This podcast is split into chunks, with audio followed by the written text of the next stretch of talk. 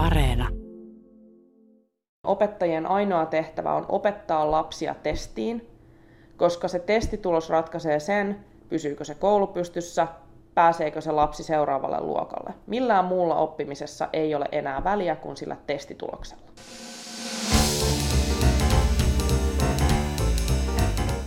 Mistä maailma puhuu palaa toukokuun kunniaksi koulun penkille?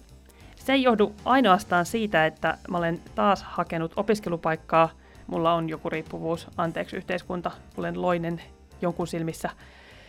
Mutta se ei siis johdu siitä, vaan se johtuu siitä, että kun olin tuossa joku aika sitten lomalla, Iida Washington Tikka laittoi mulle WhatsAppissa viestin. Siinä luki kutakuinkin niin, että anteeksi tuhannesti, mä tiedän, että sä oot lomalla, mutta mun on pakko saada puhua podcastissa koulutuksesta. Olin hieman hirveä enkä vastannut sille heti, koska pelkäsin, että se haluaa selittää kaiken siinä ja tässä ja tunnin ajan, ja mä olen yhä vapaalla ja haluan ottaa iisisti. Anteeksi Iida siitä. Mutta nyt lomat on lusittu ja Iida saa mitä haluaa. Tämä on Mistä maailma puhuu podcastin pieni koulutusspesiaali. Pieni siksi, että edellä mainitun loman ja kasaantuneiden työvelvoitteiden vuoksi jaksoja on tällä kertaa vain kaksi. Mutta ei murehdita sitä, sillä koulutus, ah, sehän on itse asiassa upea teema, sillä mistä maailma puhuu podcastissa, mehän halutaan juurikin käsitellä aiheita, joista A, maailma puhuu, B, jotka koskettaa myös meitä itseämme, ja C, josta joku maailmalla asuva kirjeenvaihtaja haluaa epätoivoisesti meille räntätä. Minä olen Jenny Matikainen. Miksi Yhdysvalloissa sitten puhutaan juuri nyt koulutuksesta? No, paristakin eri syystä. Ehkä eniten siksi, että presidentti Joe Biden haluaa uudistaa Yhdysvaltain koulutusjärjestelmää niin sanotusti isolla kädellä. Ja mikäli kirjanvaihtajamme Ida Tikka on uskominen, työmaata Bidenilla tässä riittää. Ennen kuin mennään siihen, mun on silti pakko heittää yksi ajatus ilmoille. Ootko koskaan miettinyt, miksi yhdysvaltalaiset eivät ikinä tiedä, missä Suomi sijaitsee? Mä luulen, että Iidalla on tähän jotain sanottavaa. No tämä on itse asiassa just se syy, minkä takia mä haluan tästä räntätä. Eli mulla tapahtui tämmöinen aha-elämys tässä, uh, kun sä olit vielä lomalla. Että mä ymmärsin, että mistä se johtuu, että yhdysvaltalaiset on vähän hukassa, kun niiden pitäisi osoittaa joku kartta, niin kuin esim.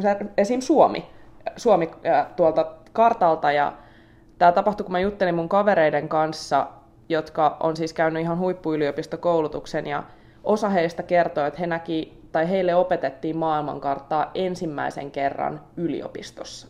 Miten toi on siis edes mahdollista? Tai siis niin kuin, kuinka niin kuin voi opiskella huippuyliopistossa asioita ymmärtämättä, missä mikäkin maa sijaitsee?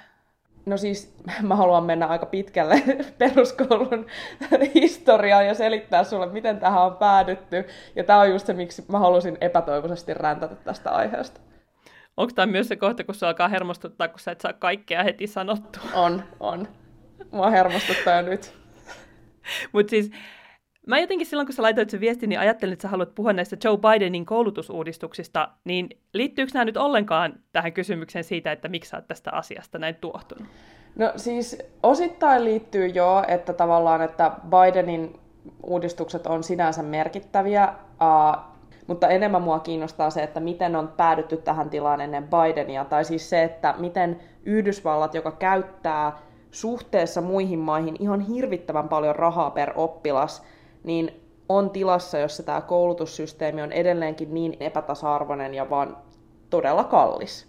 Eli siis jollain lailla epäonnistunut, sanoisitko? Jollain lailla epäonnistunut, ja juuri tämä on se iso kysymys, josta Yhdysvalloissa on käyty oikeastaan keskustelua jo viimeiset 50 vuotta.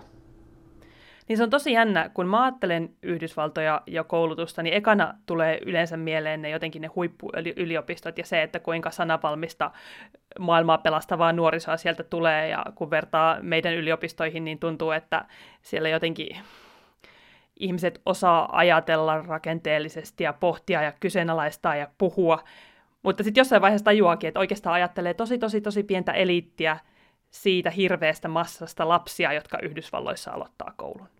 No juuri näin. Ja Bidenin paketissa on itse asiassa juuri se, että siinä pikkasen yritetään tasoittaa tiettyjä äh, mahdollisuuksien epätasa-arvoa siinä, että Biden siis ajaa tällaista perhepakettia, jossa esimerkiksi äh, taattaisiin kaikille amerikkalaisille lapsien mahdollisuus mennä kahden vuoden ajan esikouluun ilmaiseksi, joka tarkoittaisi sitä, että myös köyhemmät lapset saisivat sen tavallaan esikouluopetuksen ennen koulua ja lapset olisivat tasa-arvoisemmassa asemassa, kun he menevät kouluun, joka on, nähdään tosi isona ongelmana tällä hetkellä, että jo kouluun tultaessa ollaan niin eri, eri tasoilla.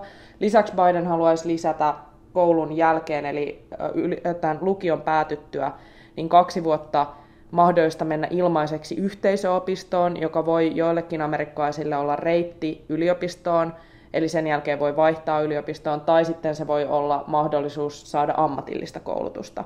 Ja nämä on tavallaan isoja muutoksia, joista kiistellään, mutta ne ei itse asiassa ole sellaisia muutoksia, jotka vielä radikaalisti muuttaisi tätä koulujärjestelmää. Eli siis Biden ei, ei ole nyt sun mielestä korjaamassa niitä asioita, jotka on johtanut ongelmiin Yhdysvaltain koulujärjestelmässä? Ei. Jos me mennään nyt vähän taaksepäin tässä Yhdysvaltojen kouluhistoriassa, niin on kaksi kiinnostavaa trendiä, jotka voi nähdä ongelmallisina, jotka on kouluvalinta ja testaus. Mutta ehkä mun pitää vähän selittää vielä enemmän rautalangasta, että mistä tässä on kyse. Seuraavaksi siis Iida Tikan historiakatsaus. Joo, mun, mun historiakatsaus, ja nyt muutuu se hätä, että saanko mä kertoa kaiken, mitä mä haluan koska mä haluan mennä jotain sata vuotta taaksepäin. Mutta siis uh, pointti on se, että Yhdysvalloissahan koulut on aina ollut, täällä on aina ollut maan perustamisesta asti oikeastaan sellainen monipuolinen koulujärjestelmä, jossa on ollut jatkuvia kiistoja siitä lähtien, että oli protestanttisia kouluja ja sitten tuli katolisia kouluja, koska katoliset ei halunnut laittaa lapsiaan protestanttisiin kouluihin. Sitten tuli koulusegregaatio ja tavallaan, että se, että kun myös afroamerikkalaiset pääsi kouluun, mutta sitten nämä koulut jaettiin. Ja sitten se, mistä mä tavallaan lähtisin liikkeelle tässä modernissa koulujärjestelmässä on 50-luku, ja se, että kun koulusegregaatio päättyi. Eli korkeimman oikeuksen julistuksella laitettiin sekä, sekä valkoisten että mustien lasten piti päästä samoihin kouluihin, koska oltiin todettu se, että se on epätasa-arvoistavaa, koska valkoisia kouluja rahoitettiin niin paljon paremmin kuin mustia kouluja, joka totta kai loi tilanteen, jossa mahdollisuudet on eri. Ja se tavallaan lisäsi tätä köyhyyden kierrettä. Ja siinä vaiheessa, kun tästä koulusegregaatiosta päädyttiin, niin erityisesti etelän osavaltioissa alkoi tämä hurja buumi, että valkoiset halusi laittaa yhtäkkiä lapsensa ensisijaisesti yksityisiin kouluihin, jotta he pystyisivät laittamaan lapsensa edelleenkin valkoisiin kouluihin. Ja joissain osavaltioissa jopa luovuttiin, esimerkiksi Virginiassa, niin julkisten koulujen rahoitus vedettiin ihan niin kuin minimiin. Eikö se ole jännittävää? Joo, ja mä jäin siis tota miettimään, että kuinka niin kuin ikään kuin siinä vaiheessa on voitu määrätä, että, että ihonvärillä ei saa olla merkitystä siitä, siihen, mihin kouluun lapset menee, mutta se ei ole muuttanut ihmisten ajattelua, vaan ihmiset on yhä edelleen ajatellut, että eihän tämä näin voi mennä, ja sitten on alkanut ikään kuin toimimaan. Ja se on johtanut tähän tilanteeseen. Just näin, että se on johtanut tavallaan siihen, että silloin, silloin tämä valtava trendi alkoi. Uh, mutta tämä on oikeastaan, tämä on tavallaan se juuri siinä, että miten, kouluvali, miten yksityiset koulut rupes menestymään Yhdysvalloissa vielä selkeästi enemmän, ja se edelleenkin tänä päivänä näkyy siinä, että on monia osavaltioita, joissa valkoisten määrä yksityisissä kouluissa on ihan suhteeton. Mutta oikeastaan, vaikka tämä tapahtui tämä yksityisiin kouluun pako, niin silti tämä seuraavat pari vuosikymmentä oli sellaista menestysaikaa Yhdysvalloissa, että esimerkiksi eri eri ihonväristen koulumenestys rupesi tasottumaan, joka tietenkin liittyy siihen, että afroamerikkalaisilla oli myös taloudellisia mahdollisuuksia. Eli koska tutkitusti sun tavallaan taloude, perheen taloudellinen tilanne on tosi vaikuttava tekijä lapsen koulutusmahdollisuuksissa ja menestyksessä, niin siinä rupesi näkymään tavallaan se, että afroamerikkalaiset pääsivät kunnolla kiinni taloudellisiin mahdollisuuksiin, kun rotuerottelun lait esimerkiksi etelässä päättyi. Ja se rupesi näkyy koulujärjestelmässä. Mutta sitten alkaa tämä hetki, joka, on niin kuin, joka oli mulle taas, taas näitä tajunnan räjäyttäviä historiakertauksia. Eli äh, sitten vuonna 1983, kun tätä kouluerottelun päättymistä on jatkunut jonkin aikaa, julkaistaan tällainen tosi alarmistinen Nation at Risk-raportti, Joo, joka Jenny huutaa tyhjyyteen, niin joka siis kansakunta vaarassa raportti, joka on tosi käänteen tekevä. Mikä kansakuntaa siis uhkasi vuonna 1983? Kansakuntaa uhkasi keskinkertaisuus. Eli siis kansakunnan uhka oli keskinkertaisuus tämän raportin mukaan. Tämä raportti oli äh, Reagan, presidentti Reaganin äh, määräämä. Hän halusi tällaisen raportin siitä, että miksi koulut ovat niin huonoja. Ja sitten äh, määrästään sen komission selvittämään asiaa. Ja tämä komissiohan selvitti, että totta, toden totta, että SAT-testit, jotka on tämmöinen yleinen testi täällä, niin niiden tulokset on olleet tasaisessa laskussa vuosikymmeniä. Ja siitä alkoi tämmöinen kansallinen paniikki, että koulumme ovat huonoja. Harmillista vaan, että tämä, tämä raportti, vaikka se on totta, että testitulokset oli laskussa, niin siinä ei ehkä ihan tajuttu sitä, että mistä se johtuu. Eli sitten vuonna 90 julkaistiin vähän tämmöinen vastaraportti, jossa todettiin, että itse asiassa nämä tutkijat oli tulkinnut vähän huonosti näitä raporttituloksia, sillä vaikka SAT-testitulokset olikin tasaisessa laskussa, niin se ei ehkä johtunut siitä, että koulut oli huonompia, vaan se johtui siitä, että yhä useammalla oli mahdollisuus ottaa tämä SAT-testi. Eli enää se ei ollut pelkästään rikkaat valkoiset miehet, jotka otti tämän testin, joka niin oli tavallaan reitti yliopistoon, vaan yhä useampi pystyi ottamaan sen. Eli tämä keskinkertaisuuden vaara oli oikeasti sitä, että keskiluokkaistumisen vaara käytännössä. Ja tota, tosiaan tämä Sadie-raportti oli, olisi ollut varmastikin hieno asia huomioida, mutta se itse asiassa vaiettiin kuoliaksi, kun tämä Nation at Risk on edelleenkin yhä sellainen asia, jota täällä muistellaan koulutu- kouluttajien toimesta ja joka tavallaan sai aikaan sen kansallisen paniikin siitä, että mitä nyt me tehdään koulujen suhteen. Toivottavasti kaikki pääsisi kouluun ja saisi samat mahdollisuudet yhteiskunnassa. Voi apua, nyt kaikki pääsee kouluun ja saa samat mahdollisuudet yhteiskunnassa. Jep.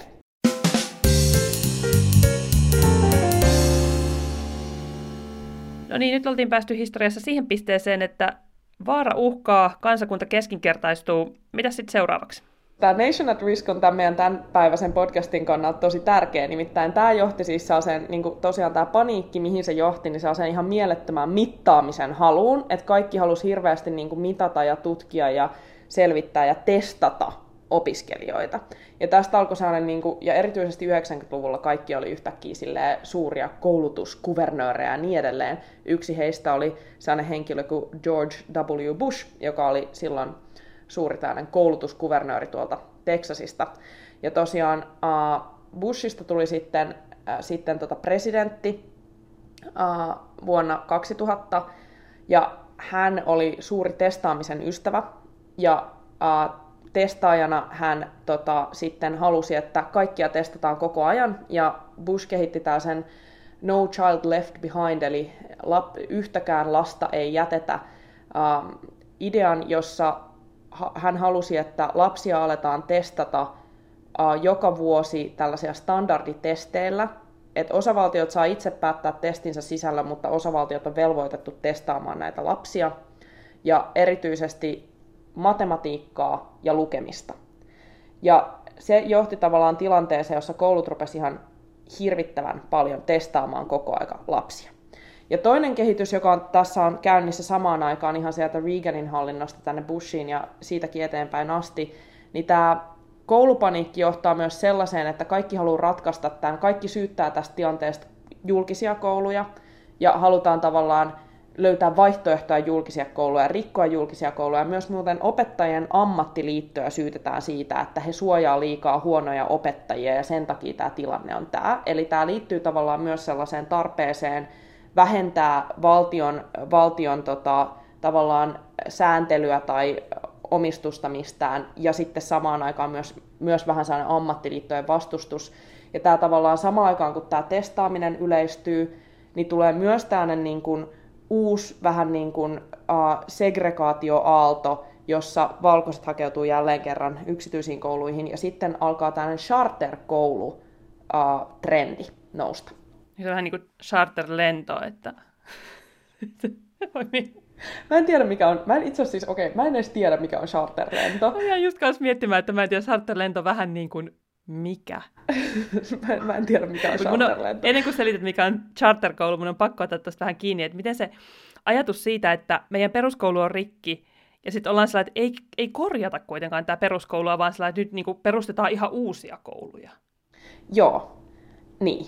No se on vähän niin kuin se tässä periaatteena. Se on vähän sellainen niin kuin ehkä bisnesajattelu siinä mielessä, että ajatellaan, että, että pitää olla jotain uutta innovaatiota, joka voisi korvata ne vanhat. Koska itse asiassa tämä, miten tämä charter-koulu alkaa, niin se alkaa vähän niin kuin sellaisesta innovaatioideasta, että ajatellaan, että koulujen sisällä olisi hyvä olla sellaisia pieniä kouluja, joissa voitaisiin kokeilla tällaisia uh, opetusinnovaatioita ja niin kuin yrittää kehittää opetusta. Ja tämä itse asiassa, niin kuin, tämähän kuulostaa itse asiassa tavalta, jolla opettajat vois päästä kehittämään opetusta.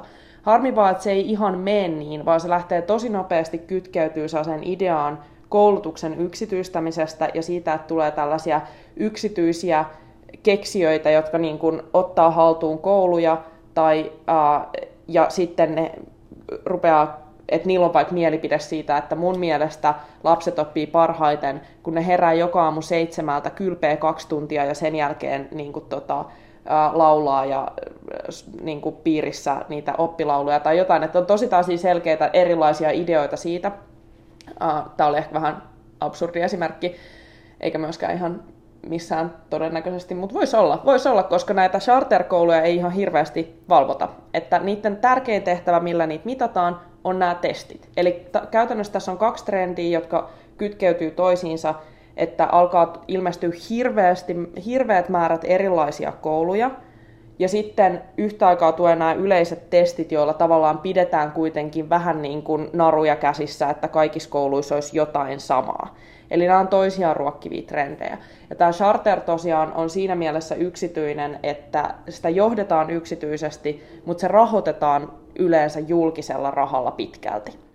Mulla meni about puolet tuosta ohi, kun mä jäin googlaamaan, että mikä se on se laulu, se ja Yhdysvaltain maa toi lapsilleen pieniä kouluja ja niiden sisällä on pieniä kouluja. Siis true that, juuri näin, juuri näin, näinhän se on. Mutta siis joka tapauksessa tämä charterkoululiike lähtee itse asiassa liikkeelle erityisesti tuota Minnesotasta, joka on Suomen tällainen sisarosavaltio tavallaan, sinne ne suomalaiset on menneet, ja Minnesotassa myös on yksi segregoituneimmista koulujärjestelmistä tänä päivänä.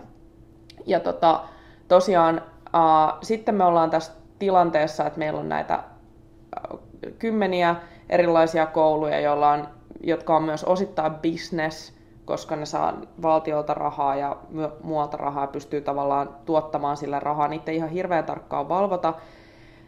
Yleinen käsitys syntyy, että charterit on jotenkin parempia kuin julkiset koulut, koska niistä tavallaan ne ei ole niin kuin ollut mukana siinä Nation at Riskin niin kuin luomassa paniikissa siitä, että julkiset koulut on niitä huonoja. Chartereilla on myös usein se erityispiirre, että ne voi valita oppilaansa. Eli käytännössä niin saattaa olla jonkinnäköinen pääsykoe tai joku muu, tai sitten sinne kouluun pitää käytännössä hakea, joka johtaa siis totta kai siihen, että hyvätulosten perheiden ää, lapset saattaa useammin hakea niihin, koska vanhemmat on pikkasen kykenee olemaan aktiivisempia siinä. Sitten toisekseen chartereilla saattaa olla jotain omia sääntöjä, joilla ne voi heittää lapsen helposti ulos, jos lapsi esim. käyttäytyy huonosti. Ja julkisille kouluille jää tavallaan hoidettavaksi kaikki ne, että kukaan muu ei ota. Ja siitä syntyy tavallaan tämä tilanne, jossa on, on niin kuin tällainen tosi epätasainen koulutusjärjestelmä. Ja joo, mulla on vielä paljon sanottavaa. Mä huomaan sen, mutta me oli varmaan seuraavaksi tarkoitus puhua siitä, että mitä näissä kaikissa erilaisissa kouluissa opetetaan ja kuka saa päättää, mitä näissä kaikissa erilaisissa kouluissa opetetaan. Onko mä oikeassa? Joo, mutta siis voiko mä sanoa vielä yhden asian? No, äkkiä siis ja sitten tässä on vielä sellainen juttu, että nämä testit tosiaan yleistyy, niissä testataan matematiikkaa ja lukemista, ja sitten koulujen rahoitus ruvetaan sitoa näihin testituloksiin. Kouluja saatetaan kokonaan lakkauttaa testitulosten perusteella. Syntyy tällainen disruptio, eli tällainen jatkuva myllääminen koulumaailmassa, joka siis jatkuu sieltä 90-luvun niin kuin aina näihin päiviin asti. Sitten tulee Obama presidentiksi, joka itse asiassa kiihdyttää tätä kehitystä, koska Obama tykkää näistä charterkouluista siinä mielessä, että ne nähdään mahdollisuutena myös ns. huonoilla alueilla oleville lapsille päästäisiin pikkasen parempaan kouluun.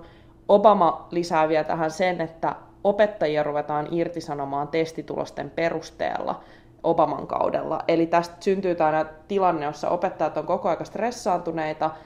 Ja kuten äh, ystäväni, joka on opettajana Etelä-Carolinassa yksityiskoulussa itse asiassa, niin kuvasi mulle tuossa pari päivää sitten, niin opettajien ainoa tehtävä on opettaa lapsia testiin, koska se testitulos ratkaisee sen, pysyykö se koulu pystyssä, onko sillä opettajalla duunia, pääseekö se lapsi seuraavalle luokalle. Millään muulla oppimisessa ei ole enää väliä kuin sillä testituloksella. Sehän kuulostaa tosi pätevältä koulutukselta. Mä luin siis jostain tämmöisen numeron, että tavallaan koulutiensä varrella lapsi kävisi niin yli sata tämmöistä testiä Joo. läpi. Joo. Ja kun lasketaan, että kuinka paljon se on per vuosi, niin sehän on niin kuin jotain kymmenen, no melkein kymmenen per vuosi, ei ihan. Joo, koska niitä testituloksia pitää seurata. Tärkeimmät testit on lukeminen ja matikka, jotka niin kuin usein ratkaisee sen, että pysyykö koulu esim. auki. Jokaisella osavaltiolla on omia muita testejään, joita myös seurataan. Ja tämä testitulos, testitulokset ja niin edelleen on se ainoa koulutuksen merkitys, joten tosiaan niitä sitten vaan treenataan ja niitä harjoitellaan. Ja se ongelma näissä testeissä on totta kai se, että ne ei mittaa niin kuin tavallaan sellaista oppimaan oppimista, mikä esimerkiksi on Suomessa koulutusjärjestelmän merkitys. Ja tästä tullaan tavallaan siihen ongelmaan, että Yhdysvalloissa ollaan vähän hakusessa siinä, että mikä tämän koulujärjestelmän tarkoitus ylipäätään on. Et onko se se, että lapset saa hyviä testituloksia, koska tällä hetkellä se on. Saanko mä arvata, mitä niissä testeissä ei kysytä? No, Sitä, missä Suomi sijaitsee. No sitä niissä ei kysytä, koska tästä tullaan siihen, että jos, uh, että sen takia sitä maantietoa ei siis opeteta niin paljon kouluissa, koska sen maantiedon testitulokset vaikkapa osavaltiotasolla ei ole merkittäviä. Lukeminen ja matikka on. Eli jos esimerkiksi jollain tietyllä luokalla menee lukeminen ja matikka vähän huonosti, niin mitä koulu todennäköisesti tekee, niin ne karsii kaikkia muita oppiaineita, jotta voidaan harjoitella lisää niitä matikan ja lukemisen testejä. Ja se totta kai johtaa siis siihen, että monissa kouluissa vähän niin kuin kuivuu tämä kouluaineisto ja lapset ei välttämättä ihan, niin kuin jo, varsinkin jos matikka ja lukeminen ei ole just ne lempiaineet, niin siitä koulusta tulee aika tylsää ja puuduttavaa ja se ei tosiaankaan kannusta sellaiseen onnistumisen koke- kokemukseen varsinkaan niille, joilla jatkuvasti menee ne testitulokset huonosti ja jotka ehkä pärjäisi paremmin jossain muussa aineessa. Et eikö se ole aika ahdistavaa?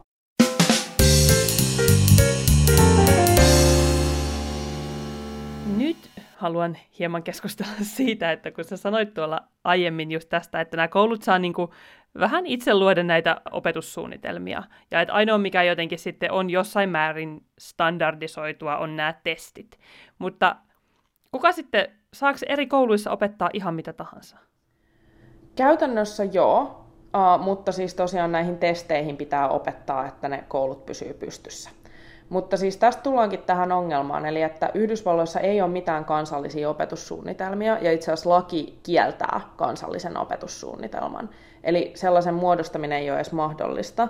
Ja sitten taas mitä tulee näihin osavaltioihin, niin niissä on jo standardeja, mutta ne saattaa olla aivan niin kuin minimaalisia.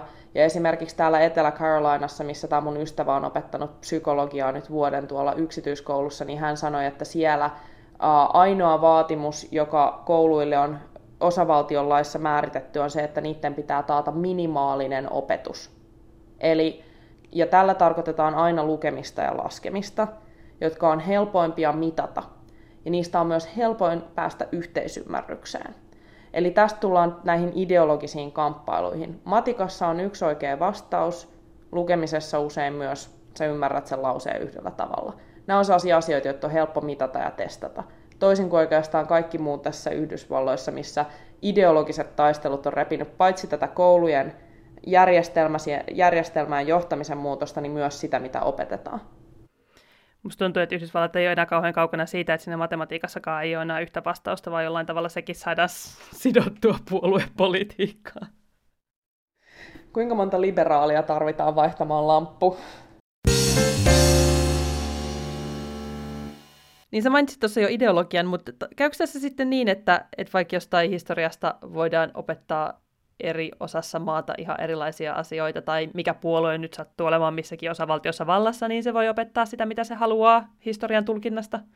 Historia on nimenomaan tämä ideologisen keskustelun kaikista isoin kiistakapula, ja ollut sitä jo todella kauan. Eli esimerkiksi tota, äh, tällä hetkellä, äh, jos katsotaan, että millaisia historian kirjoja käytetään Kaliforniassa ja vaikka Teksasissa, niin kun niitä vertailee, niin sama kustantaja voi antaa eri teksteillä varustetun kirjan eri osavaltioihin, koska se opetusstandardit on niin eroavat näissä eri osavaltioissa. Ja tämä on totta kai, tämä tavallaan palaa siihen niin kuin isoon asiaan, joka Yhdysvalloissa tavallaan on pohjavireillä tässä historian kirjoitukseen liittyvissä taisteluissa, niin on tavallaan itse asiassa sisällissota.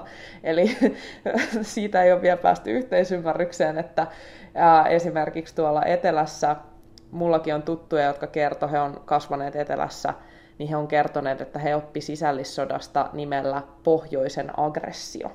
Et se on tällä levelillä se niinku kiista. Sitten toisaalta toinen kiista, joka on käyty, jossa sitten taas liberaalit on saanut aika massiivisen voiton tässä historian aikana, on ollut tämä koulujen sekularisoituminen. Eli jos mietitään sitä, että mitä koulut oli sata vuotta sitten, niin ne oli tosi uskonnollisia, ja nyt ne ei sen, sitä enää ole.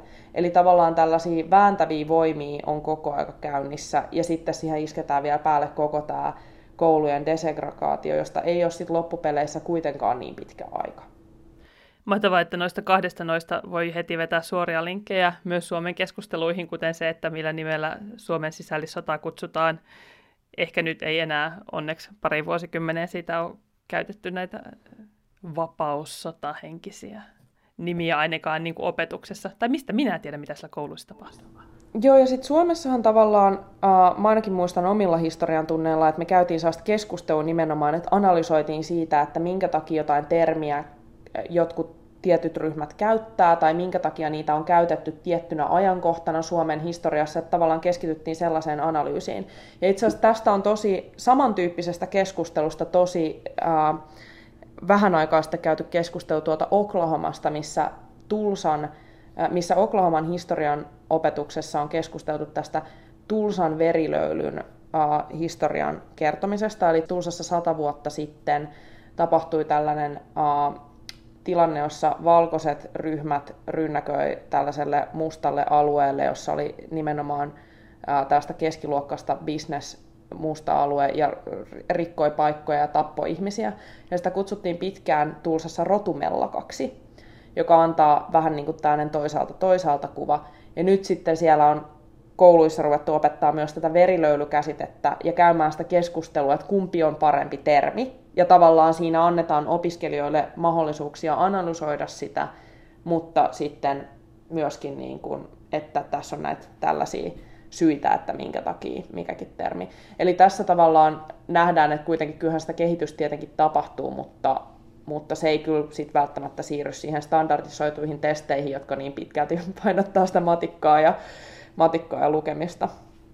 Niin mä mietin, että onko tässä sitten jotenkin, meneekö tämä niin pitkälle, että Yhdysvalloissa elää paljon ihmisiä, jotka ihan oikeasti ajattelee historian tapahtuneen jotenkin tosi eri tavalla. Tai ei, sehän nyt on totta, että kaikki sanat sisältää jonkun verran niin kuin ideologiaa ja merkitystä, ja me ei ikinä tulla pääsemään sitä asiaa pakoon. Mutta että johtaako se niin kuin tilanteisiin, joissa ihmiset ajattelee, että asiat tapahtuu täysin eri tavalla, että ikään kuin ne ei enää puhu samoista asioista?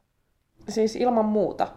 Ilman muuta. Että täällä esimerkiksi Täällähän tällä hetkellä käydään tosi isoa vääntöä siitä, että, että millaista rasismi Yhdysvalloissa on. Ja täällä, nyt tällä hetkellä kouluihin liittyvä vääntöaiheesta on esimerkiksi se, että pitäisikö opettaa tästä NS Critical Race Theory, Theory kouluissa ollenkaan. Ja tällä tämä NS Critical Race Theory, eli kriittinen rotuteoria, viittaa sellaiseen tavallaan teoriakehikkoon, jossa nimenomaan katsotaan rakenteita, että rasismia ei nähdä yksilön ongelmana, vaan se nähdään rakenteisiin vaikuttaneena ongelmana ja pohditaan just sitä, että minkä, mitkä asiat tavallaan vaikuttaa esimerkiksi köyhyyteen tietyissä ryhmissä tai sitten muihin, muihin tota, rasismiin liittyviin ongelmiin rakenteena.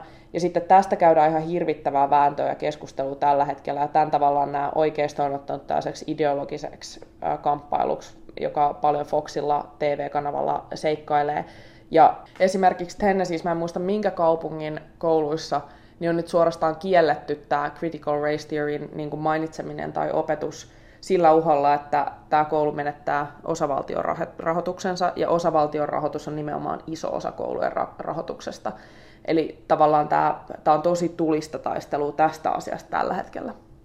Kuulostaa, että on jotenkin aivan semmoinen niin, kuin, niin pitkälle, miten se nyt olisi kehittynyt noidankehää, että miten tuosta ikinä voidaan jotenkin päästä eteenpäin, jos koulut opettaa eri asioita ja koko ajan vaan niin kuin eriarvoistuu syvemmin ja lapsia vaan testataan, että osaat sä ne matikan laskut. Ja johtaako se nyt jotenkin semmoiseen sitten, että, niin kuin, että, että vaikka jotenkin niin kuin luonnontieteitä sit ruvettaisiin arvostaa jotenkin enemmän ja kaikki on sellainen social studies, eli siis yhteiskuntatieto ja kaikki tämmöiset, että niitä ei enää niin kuin pietä minään.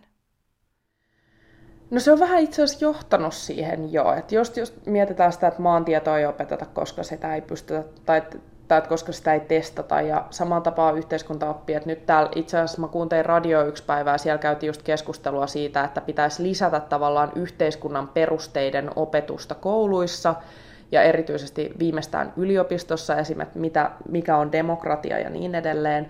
Ja sinne yksi, yksi tota, kuulija soitti tähän radiokeskusteluun ja kysyi, että no miten te varmistatte sen, että se ei ole, että se demokratiaopetus ei ole sellaista liberaalia hapatusta. Ja tosiaan siitä, siitä niin kuin, että, että se keskustelu on jo, on jo tavallaan tällä levelillä. Ja sitten se just, että mikä se julkisten koulujen tulevaisuus on, koska mä jotenkin näen tämän Obaman Race to the Top uh, tota, hankkeen, jossa nimenomaan näitä chartereita ja tätä opettajaa ruvettiin irtisanoa ja niin edelleen, niin se tavallaan tuntuu jo sellaiselta, että on jo niin kuin ajatellaan, että tämä koulutusjärjestelmä, julkinen koulu on niin kuin jotenkin jo niin pilalla, että sitä ei voi enää fiksata, että ennemmin pitää nimenomaan puskea näitä lapsia niihin chartereihin, että, että, se, että, voidaan, että millä tapaa ajatellaan, että se olisi edes mahdollista, että et mä en, mä en niin kuin jotenkin kun miettii tätä Yhdysvaltojen reissaa, niin se ei välttämättä ole mahdollista, että täällä ikinä olisi ihan täsmälleen sama ajatus siitä, että mitä pitää opettaa. Mutta jos päästäisiin vähän lähemmästä ajatusta siitä, että miten, miten pitää opettaa, että tavallaan että just sitä keskustelu, keskustelutaitoa ja kriittistä ajattelua sen testiin opettamisen sijaan.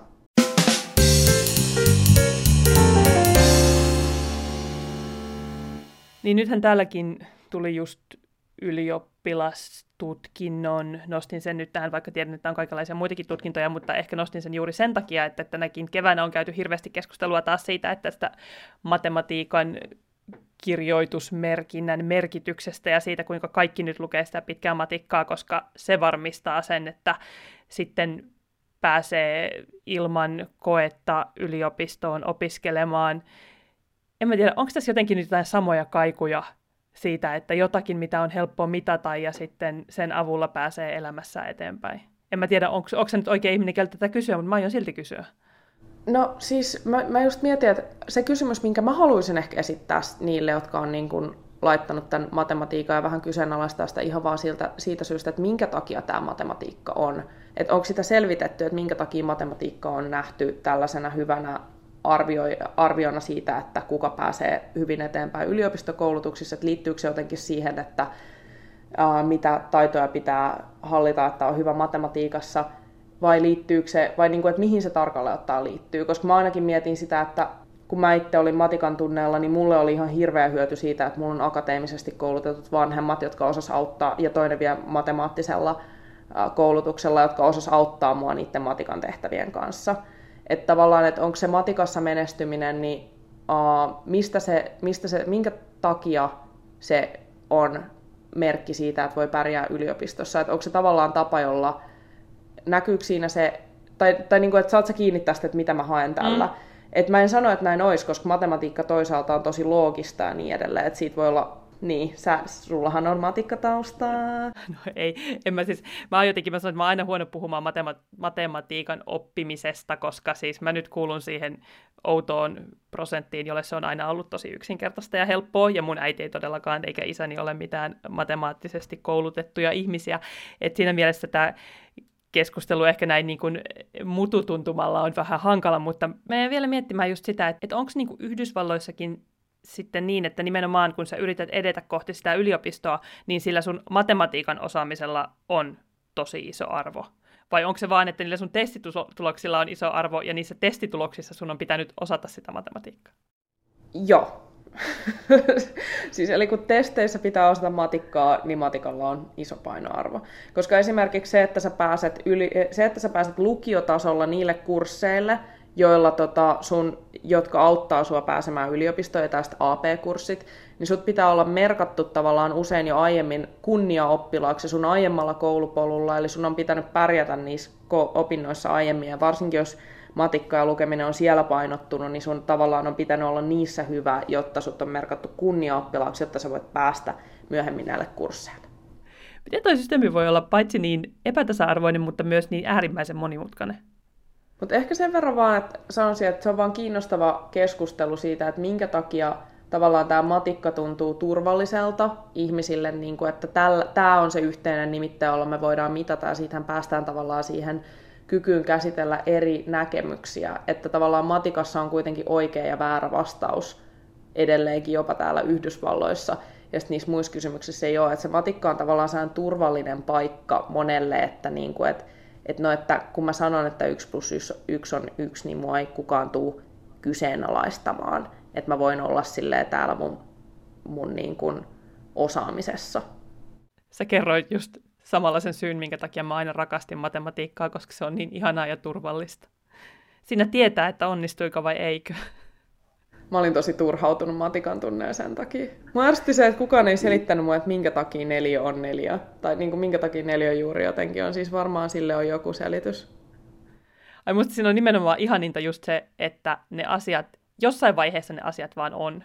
Mutta ehkä tavallaan tämä niin kuin ennakoi sitä käännettä mun elämässä, että sitten mä lopulta päädyin opiskelemaan toimittajaksi. Mä halusin täysin siihen toiseen ääripäähän, jos me voidaan jossitella täällä podcastissa loppuelämämme. Iida, oliko sulla mitään muuta asiaa enää vai voidaanko me lopettaa? No, mulla on sellainen olo, että mä oon saanut sanoa tosi paljon asioita ja mä oon siitä hirveän iloinen. Ai niin, voiko mä sanoa yhden asian vielä? Tämä liittyy okay. maailmaan ja ehkä sun seuraavaan jaksoon. En tiedä mistä te puhutte, mutta ehkä tiedän maanosan. Nimittäin kiinnostavaa tässä on se, että Yhdysvallathan myös, siis tota, tämä USAID, USAID, eli Yhdysvaltojen kehitysrahasto, niin niillä on parissa dokumentissa vaivihkaa mainittu se, että he tykkää siitä, että koulut, jotka saa tukea, niin tekee standardisoituja testejä.